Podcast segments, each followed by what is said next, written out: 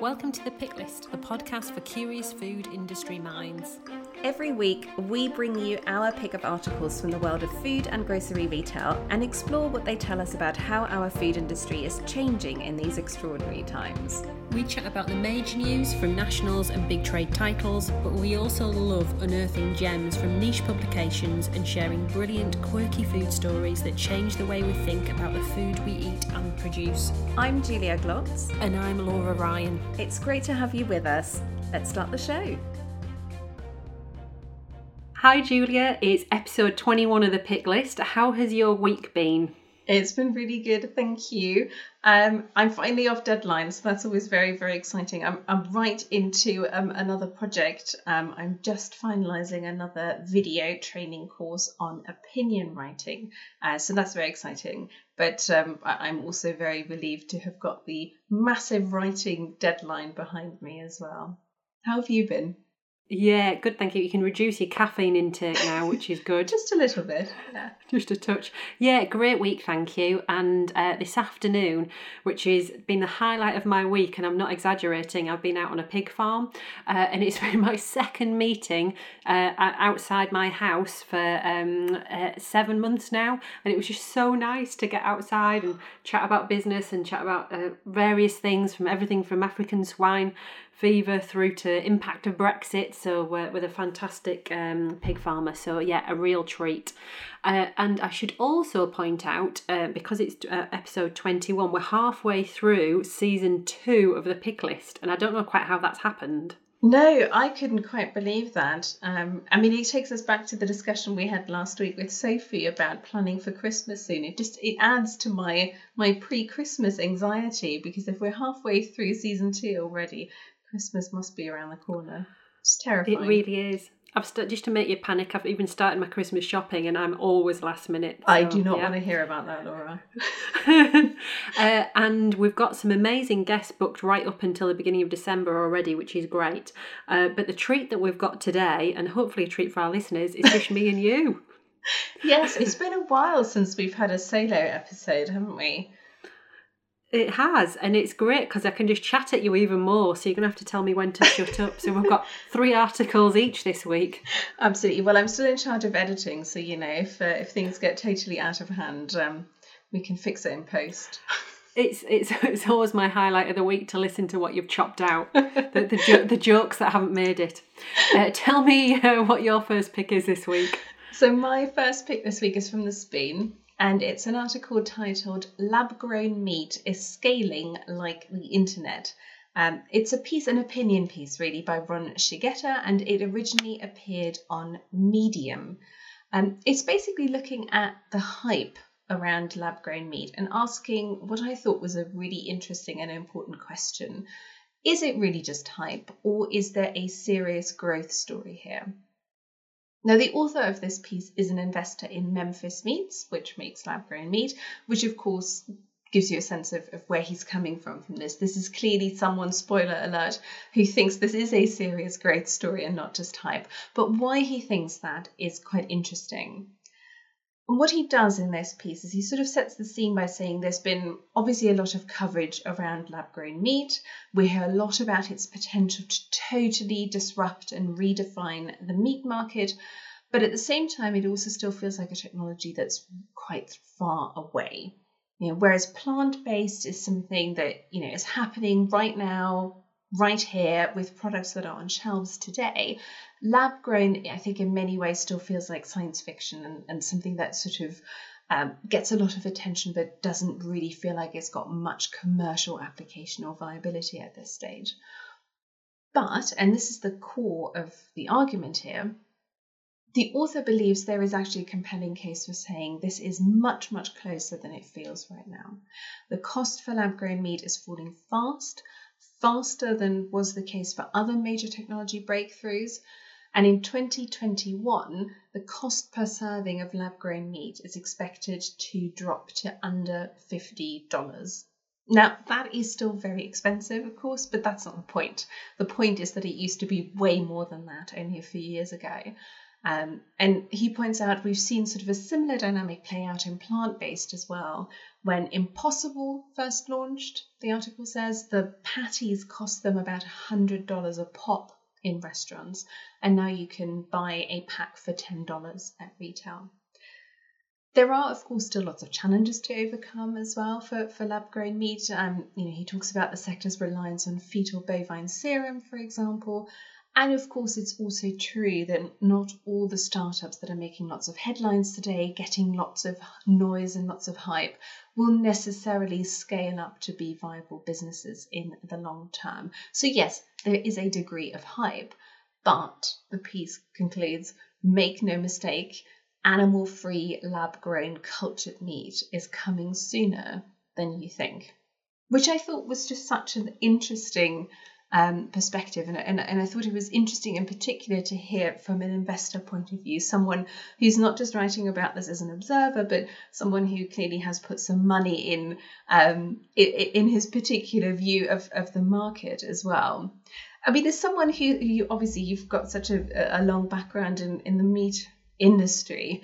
What do you think when you read an article like that? Does uh, do you buy into his argument about how close this is? I know when you sent me what articles you were covering uh, on today's show, I thought she's picked this one for me. So yeah, I, I always think it's it's been in the middle distance lab grown meat, and as as, as you, you're right, as the article says, it's maybe closer than we think, but it's always felt. Don't worry, it's cost prohibitive. It's it's a long way away but I, I guess it you know it, it does say it's coming closer and we just need to look at the tech that we use every single day how much cheaper that is than than when it was originally inv- invented. The three words in that article though i guess is still the bit that's going to be really interesting of how consumers latch onto this is the fetal bovine serum um, as you've alluded to. And so will um, vegans or vegetarians be interested in this product because of that we don't quite know. Um, and then will meat eaters be keen because will it have better sustainability uh, criteria and then what will the differentiation look like in, in retail in particular between a plant-based product lab grown product and non-lab grown product uh, and i don't know quite what we're calling that real meat. Uh, so the, the and you know what fixture space is that going to take up? Is it going to cannibalize some of the the meat free products or cannibalize the, the real meat? So and i know i always feel like i'm a bit of a broken record on the show but it's about what the consumer messaging is and how they much they buy into it particularly as that price continues to drop. What do you reckon? Do you think there's a clear road through and will it be on that because I, I think that's where the potential is on that sustainability point. Yeah possibly. I mean i think it's a really exciting sector and in many ways i think it's more exciting than plant-based. And i have a lot of interest in, in plant-based. I think it's a um, it's it's a really exciting sector. I'm not someone who follows a plant-based diet herself but if you write about grocery and you write about food there is a lot to enjoy in that sector in terms of fantastic stories, lots of interesting uh, companies, lots of innovation, lots of experimentation and, and sort of trying and, and failing as well. So uh, from a from a journalism point of view, and I think from a storytelling point of view, these are really interesting sectors to cover.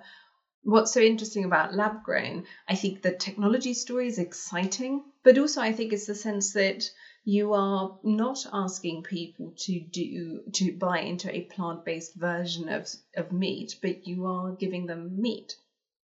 And so I actually think that from a from a sort of competition point of view, that it is a much bigger threat ultimately if it can scale if the product delivers um, yes if it's i think sustainability plays a role in here as well but i think it's ultimately about product delivery and about people understanding and feeling comfortable with the technology, I think it's a much clearer competitor product for meat um, and, and for dairy as well than some of these plant based products. So I think it's a sector that needs to be taken really seriously um, and I think is, is really exciting as well. How quick some of this comes to fruition, I mean, I, I have no sense. I find articles like these really interesting because they're sort of trying to kind of uh, make an argument or at least paint a picture about you know when we're starting or, or when we're likely to see commercial viability. But um, you know, I think that all of that remains to be seen. But yeah, I think I, it's certainly not something that that I would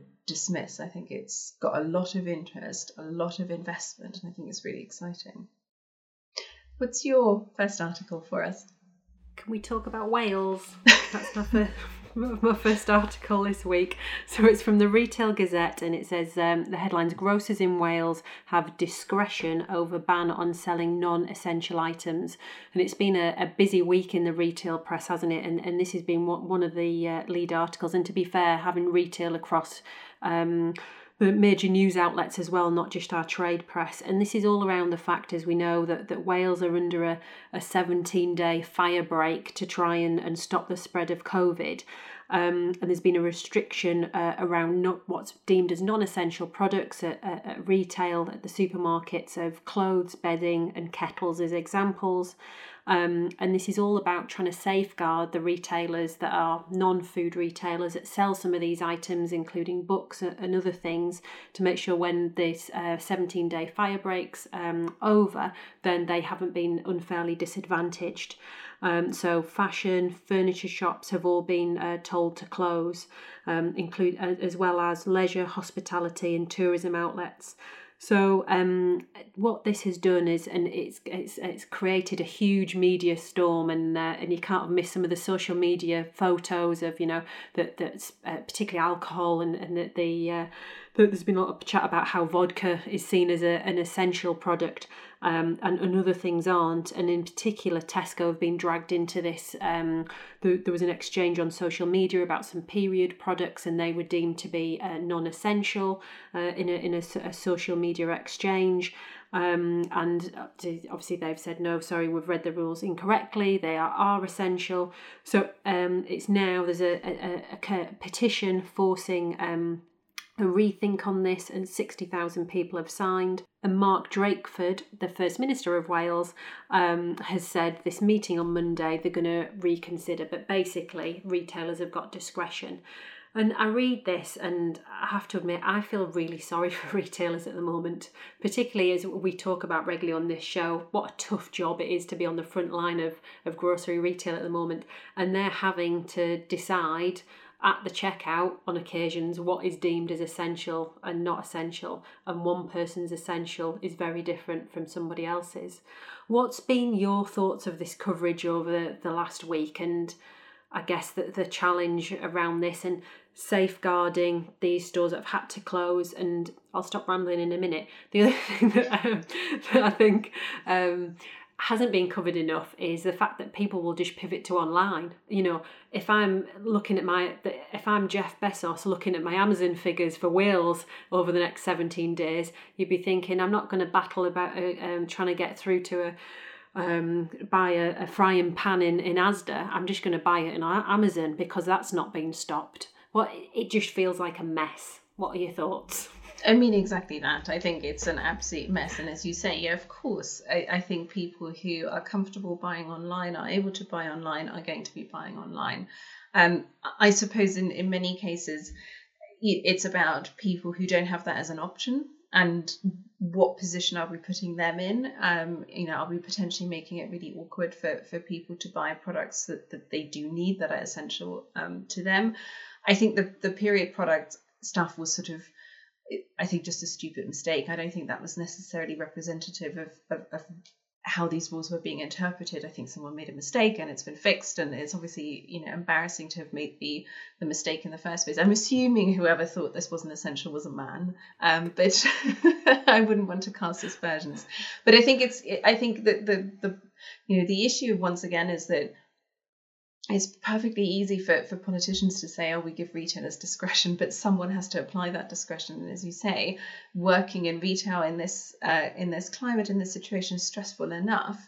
You're just passing the buck on to store staff, and you are putting them in situations where they have to make decisions on the fly. It's really difficult, even if you have guidance. And I, I saw that they've um, issued some further guidance with some a, a sort of list of, of items that would be deemed essential but still you're sort of navigating 17 items or however you know however long that list is. That's really difficult. People are going to make mistakes. Inevitably they're going to get in trouble. They're going to have someone you know shout at them in store or on social media. It just feels deeply unfair when um, there, there should be you know clearer rules to begin with. I think doing something like a circuit breaker or fire break is is difficult and it's tough but there are ways for politicians to make that a little bit easier on business. And I think part of that is have setting really clear rules and not expecting um, store staff to um, referee those those rules on the fly.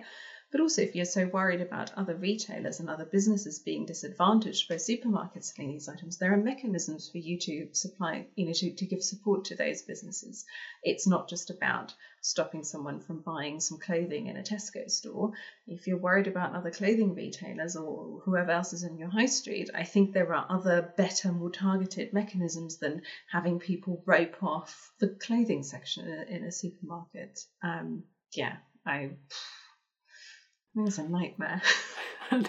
and the, the other thing that I thought is um, when you we've seen uh, so much on social media, for example, the greeting card section being uh, cellophaned off and you can't buy a birthday card. If I was the likes of Moonpig or Funky Pigeon or one of these online players in that space, I'd be piling a huge amount of cash into my SEO for Wales at this point in time. And I think this is our opportunity. And as you say, there's some people that, that, that don't or can't buy online. But for those that have maybe been at that tipping point, thought it's always been easy to pick up at, uh, at the supermarket, then they'll be setting up accounts maybe for some of these players. And ultimately, the supermarkets will lose out in the long term as well. So, yeah, conclusion being it's a bit of a mess. What's your second story this week? My second pick this week is from the New York Times, and it's an article titled Are Kidfluencers Making Our Kids Fat?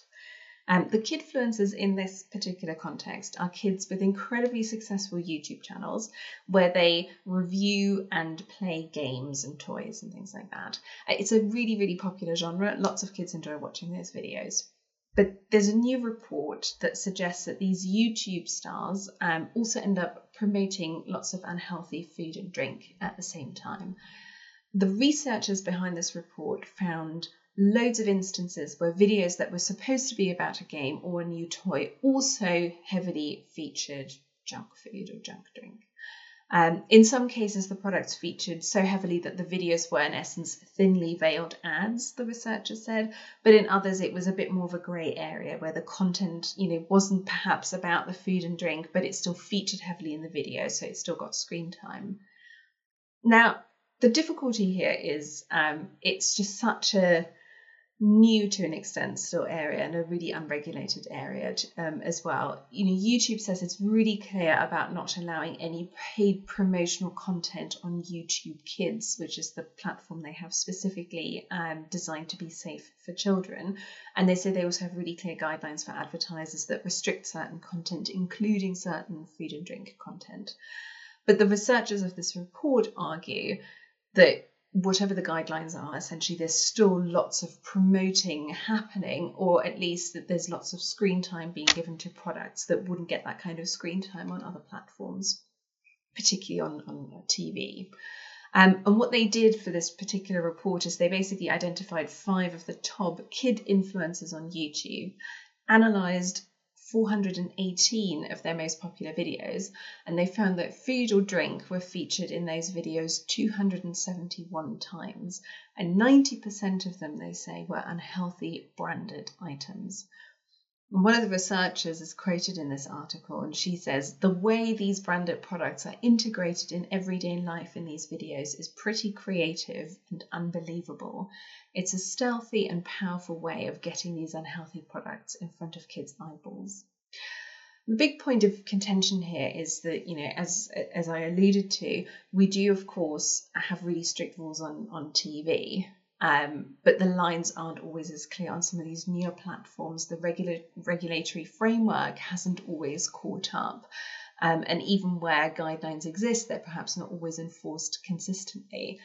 There's also such a huge challenge, I think, for brands because reaching younger audiences and reaching the next generation, of course, is also understandably a priority for them.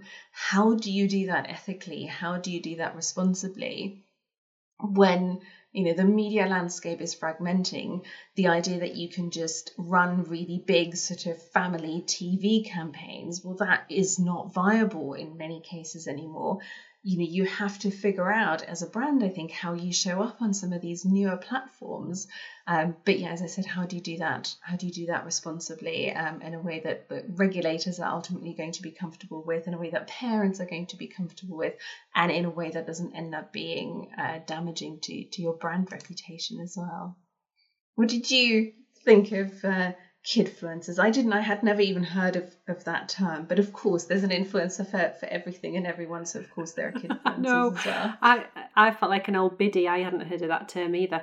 And I love the article and some of the, the, the article's well worth looking at because some of the graphics in the article as well are really impactful and, and unsurprisingly super bright, which would, uh, you know, appeal to, to a definitely a, a younger audience. I, think it's really tough because you know you think about what's happened over the last eight months in particular, and uh, a lot of my mates with uh, kids have had to use tech more and more to keep their children occupied when they've been working from home and childcare has not been an option. So um, I, I think that you know there'll be more more and more of these channels growing but i think the pressure will grow on as as the article alludes to on youtube to regulate it more as and, and as you say catch up. I really i think it's about brands showing some leadership as well. And and i think there are brands that understand that you know they have enormous power with their advertising dollars and the way they uh, and, and pounds and the way they spend that. And you know in it that there are many brands that have taken a, a, public stand on, on the kinds of social networks that they're willing to spend their money on and that have put pressure on these platforms. I think this is yet another area where you, you know, I, I think the good brands are going to show real leadership and say, yeah. just because this is an unregulated platform or a, a reasonably unregulated area, we know that's what happens. You know, you have new platforms um, gaining traction super, super quickly. There's there's not ever really going to be a scenario where the regulatory framework is going to be anticipating that. It's always playing catch up. That's the nature of, of regulation.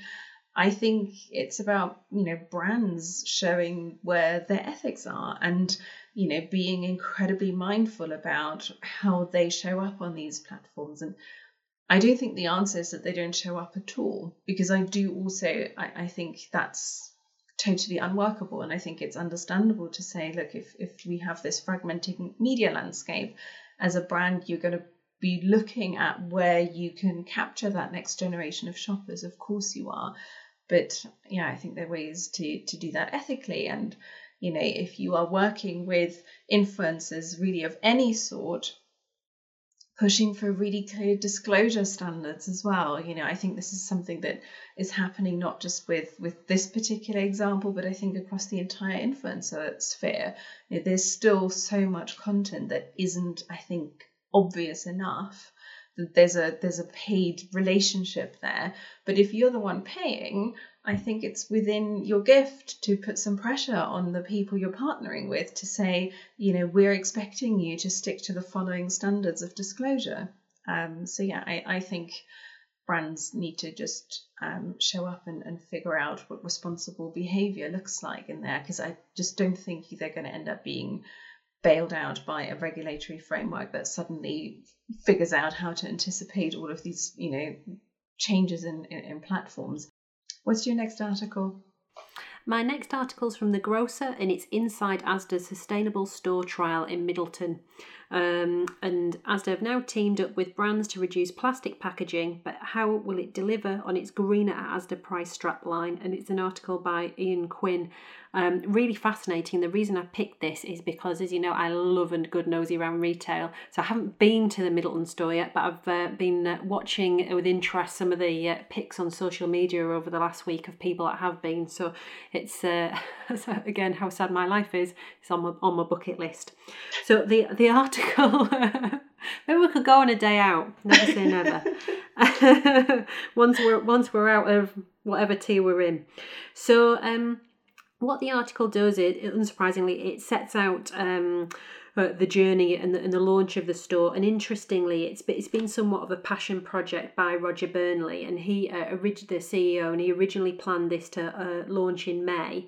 Um, but it's only launched this month, which, to be honest, I don't think it's that bad considering COVID. So the fa- fact it's uh, only a few months behind, um, not bad at all.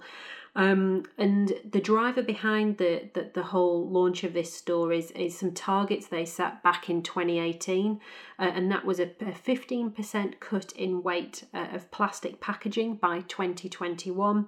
And it's also, Asda now have a new commitment added this week to remove 3 billion pieces of plastic from own brand products by 2025 what the store is it's um, mainly loose product and it's a conjunction of um, uh, work with 20 brands, including Unilever, Kellogg's, and Heinz. Uh, and they've had uh, almost a year planning um, this store. And it's a single flagship, but the, the hope they're going to roll it out to more. And basically, it allows you to refill um, reusable uh, uh, containers, and it has 15 huge banks of refill stations containing 30 household staples each. Um, and it's been really interesting because this has been in the planning pre-COVID and now it's it's been launched in COVID. How people feel about the fact that you know you going around and, and touching dispensers and all of that sort of thing, and you're taking reusable packaging in, and um, uh, uh which you know uh, other people uh, could have touched um, the machines with their reusable packaging. And it, there's a really nice little quote in here from Roger saying uh, for many people during uh, COVID, plastic reduction became a first world problem. And during the initial lockdown, he said, I was getting 2,000 emails a day and none of them were about plastic. So, and I know we've, we've touched on this previously um, in the show about, you know, how plastic did come very much back in vogue uh, at the beginning of COVID. But he then goes on to say in the article, the environmental agenda for our customer is back with a vengeance despite the economic backdrop. Um, and the article talks really nicely about how the, the trial is going to be, you know, the success of it's going to be led by consumers and their feedback, and how closely uh, consumers are going to be measured and tracked in terms of this trial store, and how actually this can be rolled out to other categories that don't lend themselves very well to refillable spens- uh, dispensers. So, some of the things that are included, as I say, with uh, some of the big FMCG brands. Um, uh, as pre-mentioned, but also there's game-changing recycling facilities, um, and I quite like. I think this is really fascinating, particularly for cosmetic containers, toothbrush, toothpaste tubes, and all that sort of stuff that doesn't naturally recycle at home. And then the article goes on to say uh, a year ago, a report by um, Greenpeace slammed supermarkets, including Asda. And it's been really interesting that Greenpeace, and I'm sure you've clocked it as well, is tra- is appearing a lot more in trade press about you know the lobbying that they're doing behind the scenes and also out in open public uh, uh, in their reports to try and push the dial for uh, supermarkets to do things differently. What were your thoughts on the store, and are you excited to go with me as I am to, to go with you? I mean, I would obviously go with you on a on a pick list day out where we have a look at the store. I think this is yeah, I, th- I think this is pretty exciting. I mean, there are two things that that stood out to me. I think it's really positive that this is now happening. Um, you know, as you say, there were loads of trials that were put on ice when COVID first hit for completely understandable reasons. And that great quote that you um, that that you read out about you know 2000 emails not one of them was about plastic. Of course there were different different priorities. I think retailers had had different priorities. Consumers had different priorities but I think we do obviously need to think about what's next as well, and things like um, plastic, uh, re- the need to reduce packaging, the need to reuse packaging. Well, none of that has has gone away, even if it's been overshadowed for a while. So, I, I think it's just it's a positive signal to say this is we kind of we we feel confident to now launch this trial, and we feel confident to push ahead with an initiative uh, like that. So, I took that as a really positive signal. I also I do like what they say about um, you know pushing the affordability angle on this as well. And I know of you know Ian quotes, um, I think it's an unnamed supplier, and they're talking about some understandable supplier unease the minute you have a retailer um, saying, we want this new thing and we don't want consumers to be paying for it as a supplier going oh guess who is going to be paying for it then but um but i still think that um i think i think that's an important signal and and you know is going to make some of these uh, these trials i think viable ultimately that you are giving consumers a choice and it feels like um, they're not being punished for making a more sustainable um, or more environmentally friendly choice. So again i think that's that's interesting and it reminded me of the commitment that Tesco made recently around increasing their plant based range, where again they talked about that affordability angle. And it just feels like, you know, obviously we, we are you know, it's a looming recession. the economy isn't isn't looking too great.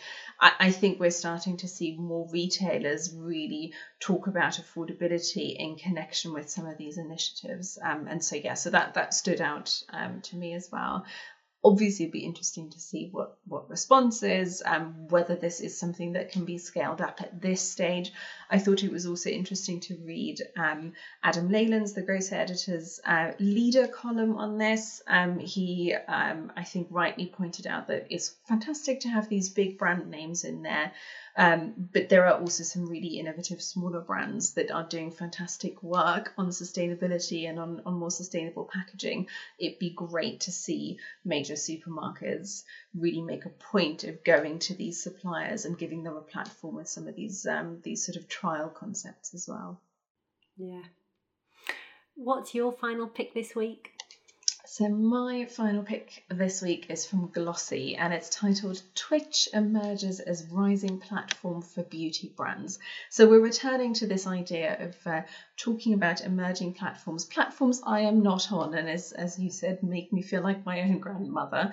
Um, but it's really fascinating to see um, just how many of these new platforms are out there and also the different opportunities that exist for brands, beauty brands in this case, but I think this has applications for wider FMCG as well. Um, the particular trend or the platform that we're focusing on here is, is the rise of Twitch. And Twitch is a streaming platform, a live streaming platform where people primarily stream themselves playing videos and uh, video games and watch other people play video games and interact with them. But it's also increasingly used for other content, including beauty and lifestyle content. And it's hugely popular, and as a result, is becoming a more interesting platform for brands. So, brands are um, seeking opportunities to sponsor Twitch events, things like TwitchCon, but they're also striking partnerships with influencers and streamers. Um, and what I thought was interesting here was the way they talked about what makes Twitch an appealing and effective platform from a branding point of view is that the audience is very, very engaged. The, the platform is built for engagement and for interaction. And it has a style and a tone, I suppose, that's a bit more relaxed than some other social media platforms. You know, we hear a lot about the backlash against, I think in particular, Instagram's more staged influencer aesthetic, the idea that, you know, you're filtering everything and it has to be perfect and you're sort of showcasing this sort of perfect version of your life. And platforms such as Twitch can be a little bit more laid back and they can allow um, influencers to talk to their audiences about brands, about products they like in a way that just perhaps feels a little bit more relaxed and, and, and a bit more um, authentic. So inevitably you kind of think, well, what are the opportunities here for, for grocery brands or FMCG brands? And it certainly feels like that whole gaming piece, you know, not necessarily just on Twitch, but just esports gaming in general is something, is an area that a lot of FMCG brands are now investing in quite heavily. And I think they're really waking up to the potential around gaming. So I'm sure we'll see them look at a platform like, like Twitch as well um, but at the same time, you could really see that you know there, are opportunities there, perhaps also for some direct to consumer brands. You know those sorts of DTC brands that have already really embraced Instagram. They could also see this sort of informal, conversational, laid back style that exists on Twitch. and see a real opportunity to partner with influencers, um, you know, who can then bring some of these smaller brands to their audiences as well. Did the article make you feel as ancient as it did me? And uh, could you see this as something that, that is going to be of, of relevance for, for FMCG brands increasingly? Uh, yes, and yes. So I felt like a really old biddy, and I loved reading this article because I've been hearing more and more about Twitch, and I always just pigeonholed it that yeah, it's for for gamers and it's very much niche for that. But as you say, that authenticity that it brings for brands and explaining cosmetics through to food products um, that that Instagram doesn't, and it's not staged and it's more natural that that consumers really like. And I suppose it really drives back to where's your audience and what they're doing, and the importance of really understanding that where your target market is, and that segmentation of you know where are they spending their time, um, and making sure you've got if you've got a young uh, consumer, then yeah, making sure you've got a young marketing team as well that aren't taking traditional routes and not knowing there's there's uh, millions and millions of people sat on Twitch every night. The, the other thing that I thought was really interesting in the article, and again, this is an, an absolute must read, is that the um, comment that the the author leaves Twitch running uh, overnight. Uh, and it made me think of the movie Ready Player One that you just you know you're embedded into that separate world and it's you know it's part of your life. And the left left left it running in their in their bedroom just thought wow that you know this is the exposure that it gets to your life it is huge. So yeah um, I need to probably research a bit more about how it works without getting too sucked into it. Um, but I I, th- I think it just shows you again how pacey our world is, and that you know talking about for some Instagram and TikTok isn't relevant anymore. What's your final article? Uh, my final article this week is um, an article uh, via Presswire, uh, and this is the top five global trends that the food industry will experience in 2021. Um, and this is fueled from a report uh, generated by ADM, the global leader in nutrition. Um, and I was really interested in what they were uh, pitching as the, the, the top five things. Um, and, and, you know, based on their report. So, firstly, a more proactive approach to nourishing the body and the mind. Um, and there's some comments around this that consumers are gravitating towards food and beverages with bright colours, um, that will incite citrus flavours and naturally occurring vitamin C. And I was really interested by this because, again, on one of our previous shows, we've spoken um, about how the orange market has just gone bananas, excuse the pun, uh, in terms of a boost in sales and people crying out for more vitamin C products. So I, I was interested by that. Sustainability taking centre stage, no surprise there. And the report saying over two thirds of people uh, want to to buy products that have a positive impact on the environment through their everyday actions. Um, and I, I'm always interested in reports like this because they're saying that, but do they actually do it? To, you know, within the supermarket, and particularly, you know, um, dependent on how much uh, cash they've got to spend. The third article really struck me, and it's around gut health and it merging as a gateway to wellness. And I don't know about you, but I'm seeing more and more, particularly about gut health and how gut health links to um, sort of uh, cognitive functions and making sure that you, you're looking after yourself in that way, and how digestive issues are becoming more and more um, uh, raised up the agenda, and how the, the food industry obviously uh, has a huge role to play there. The fourth article, which we've already touched on in today's show, is Plant Based Boom Continues to Expand. Um, and it talks a little bit in the article about dairy alternative categories. Uh, and we know there's been a, a huge um, dairy alternatives uh, for some time, but saying that's going to expand even more so into yogurts, ice cream, butter, spreads, and creamers. Um, obviously, particularly in the US market, and how the dairy aisle, dairy aisle is going to be standout um, for animal free products. And then finally, and, and again, no surprise, but I, I think it's something that the food industry can continue to drive forward transparency builds consumer trust, and this fact that um, consumers are going to want to know more and more where their food comes from. Um, and it says, in fact, 26% of global customers look for the country of origin on food and drink labels, which, uh, when you think transparency, that number's not that high. When I know some organisations and countries would like that to be one of the number one drivers, and, it's still a bit further down the list. How much of that five things would you agree with that you think is going to be a 2021 mover and shaker, and how much of it is uh, a bit of PR puff? Oh God, that, that, it's quite difficult to say. I mean, who who wants to be predicting anything at the moment? Um, I know we're in sort of food trends prediction season, but um, it feels like it's a little bit, um, you know, well, we'll see how how COVID plays out. So yeah, I certainly wouldn't want to be in the business of having to make predictions at the moment. It's a sort of, I thought it was an okay list. And I think it's really difficult, I think, when you're writing um, about these sort of feed trends, um, or if you're in the business of putting together press releases, um, you know, or, or, reports coming up with these food trends, because in a way you are either going to end up um, vastly overplaying fairly niche trends in order to be able to say something new, or you're going to say things that are probably long term, multi year trends that are more robust and, and more substantial trends, but also make you sound a little bit boring and like you're saying things that everyone already knows.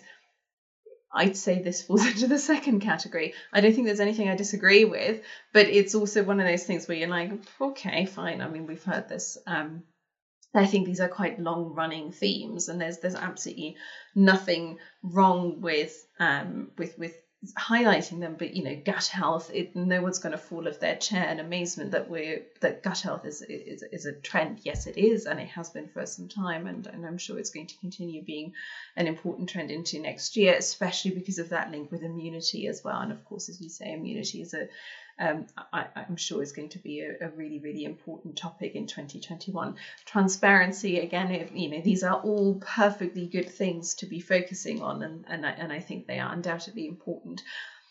Are we suddenly in 2021 going to have the year of transparency? I didn't see anything in that particular report or the press release that made me think that there was a step change here. I think it's just one of those ongoing trends that has been true for some time, and I'm I'm sure is going to continue being true in, in 2021. So I thought it was a perfectly solid list of, of trends, but nothing that made me think this was um, really going to be different for, for 2021.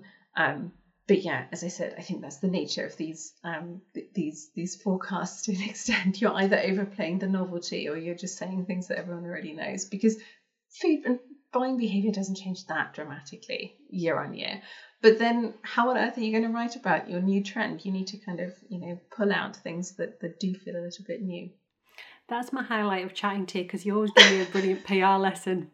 I'm not sure that is a brilliant PR lesson because I, I, I would have said, oh, I don't think I would have covered this because it sounds like it's um it, it's a lot of the same stuff, but that doesn't make it wrong. It just makes yeah. it difficult to get coverage for you know. This is why when you look at um I think Whole Foods Market does these trend predictions really, really brilliantly.